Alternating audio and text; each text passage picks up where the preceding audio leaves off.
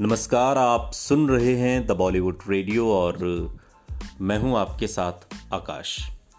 दोस्तों, आज कहानी राजेश खन्ना और हेमा मालिनी की साल 1976 में आई फ़िल्म महबूबा की। महबूबा शक्ति सामंत की निर्देशित फ़िल्म है और फ़िल्म में राजेश खन्ना, हेमा मालिनी और प्रेम चोपड़ा है और फ़िल्म का जो कॉन्सेप्ट है वो पुनर्जन्म पर आधारित है। संगीत दिया है आर डी बर्मन साहब ने और इस फ़िल्म को मुख्य जोड़ी द्वारा शानदार अभिनय और लता मंगेशकर और किशोर कुमार द्वारा गाए गीत मेरे नैना सावन भादव या फिर पर्वत के पीछे गाना है और इसके लिए इस फ़िल्म को जाना जाता है। कहानी गुलशन नद्दा के उपन्यास पर आधारित है और उन्होंने ही इस फ़िल्म की पटकथा भी लिखी है। शुरुआत होती है एक गायक सूरज, जिसका किरदार राजेश खन्ना ने निभाया है। सूरज को उसकी मंगेतर ने एक वीणा भेंट की है। वीणा एक वाद्यंत्र होता है। और इसके बाद वो अक्सर रात में एक गाना सुनता है। एक दिन स्टेज शो के लिए जाते समय वो एक अज्ञात जगह पर भारी बारिश में फंस जाता है। वो एक छोटे होटल में रहने के लिए जाता है, जहाँ उसकी मुलाकात रत्ना नाम की एक महिला से होती है। रात के दौरान वो देखता है कि रत्ना वही गाना गाती है जो वो अक्सर रात में सुनता है। वो एक महल की ओर जाती है और वो उसका पीछा करता है। वो रत्ना को बाहर बुलाने की कोशिश करता है, लेकिन महल का जो चौकीदार है वो बताता है कि रत्ना की मौत हुए सौ साल से ज़्यादा हो चुके हैं। बाद में रत्ना के एक चित्र से उसे, उसका पिछला जो जीवन है वो याद आ जाता है। पिछले जन्म में वो एक शाही दरबार का मुख्य गायक प्रकाश था। उसे रत्ना यानी कि हेमा मालिनी से प्यार था, जो एक खूबसूरत और प्रतिभाशाली दरबारी थी।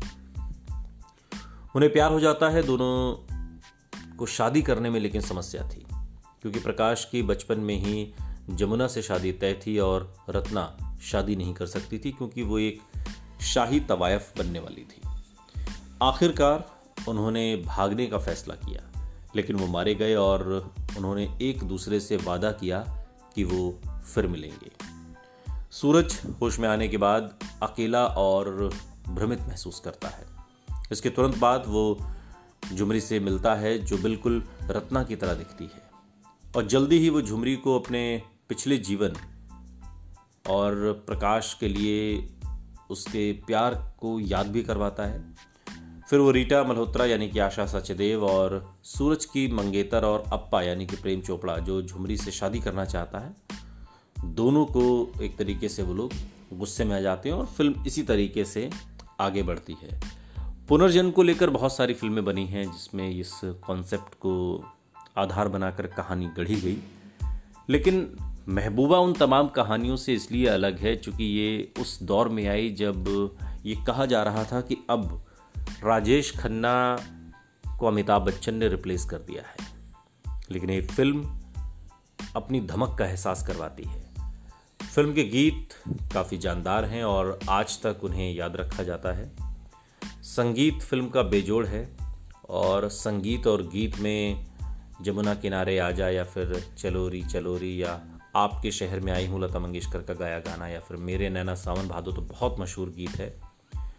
या फिर गोरी तोरी पैजन या मन्ना डेगा गाया, या किशोर कुमार का जिसकी झील सी गहरी, या फिर पर्वत के पीछे लता मंगेशकर और किशोर दा। ये वो बेजोड़ गीत हैं जो इस फ़िल्म को और ज़्यादा खूबसूरत बनाते हैं। और मेरे नैना सावन भादो आनंद बख्शी के लिखे इस गीत को फ़िल्म फेयर सर्वश्रेष्ठ गीतकार पुरस्कार के लिए नॉमिनेट भी किया गया था। फ़िल्म अगर आपने देखी हो तो आपको ये गीत भी याद होंगे और नहीं देखिए, तब भी ये गीत आपने ज़रूर सुने होंगे। सुनते रहिए। The Bollywood radio. सुनता है सारा इंडिया।